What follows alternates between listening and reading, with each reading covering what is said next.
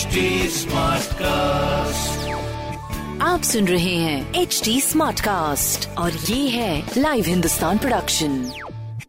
हाय मैं हूँ fever RJ Sheba और आप सुन रहे हैं कानपुर स्मार्ट न्यूज़ और आज मैं ही दूँगी अपने शहर कानपुर की ज़रूरी खबरें। सबसे पहली खबर ये है कि यूपी में बढ़ते दिन के साथ में मौसम और भी बिगड़ता जा रहा है, जिसके चलते कानपुर शहर में भी गलन और ठंड अपने चरम पर पहुँच गई है। मौसम विभाग का ये मानना है कि टेम्परेचर गिरने के साथ भी हवा की रफ्तार में कमी होती जा रही है, जिससे कोहरा पड़ने की संभावना बहुत ज़्यादा हो रही है। अगली खबर ये है कि आईआईटी ने भारत के गाँव में फाइव टेक्नोलॉजी को बढ़ावा देने का सुझाव दिया है, जिसके लिए ब्रॉडबैंड सेवाएँ वाईफाई नेटवर्क समेत काफ़ी सारी सेवाओं को एलिवेट करने के लिए कहा गया है। देखते हैं इसमें आगे क्या होता है और अगली खबर ये है कि UP M R C M D Kumar Keshav ji ने इंस्पेक्शन ट्रॉली पर खुद सवार होकर मेट्रो ट्रैक और सिग्नल का निरीक्षण किया, साथ ही दो दिन तक लगातार अभी ट्रेन की रफ्तार और रेलवे ट्रैक का आंकलन किया जाएगा, जिससे इनोग्रेशन तक सब इंस्पेक्शन पूरे किए जा सकते हैं। इस तरह की खबरों के लिए पढ़ते रहिए हिंदुस्तान अखबार। कोई सवाल हो तो ज़रूर पूछिए फेसबुक इंस्टाग्राम और ट्विटर पर। हमारा हैंडल है at the rate H T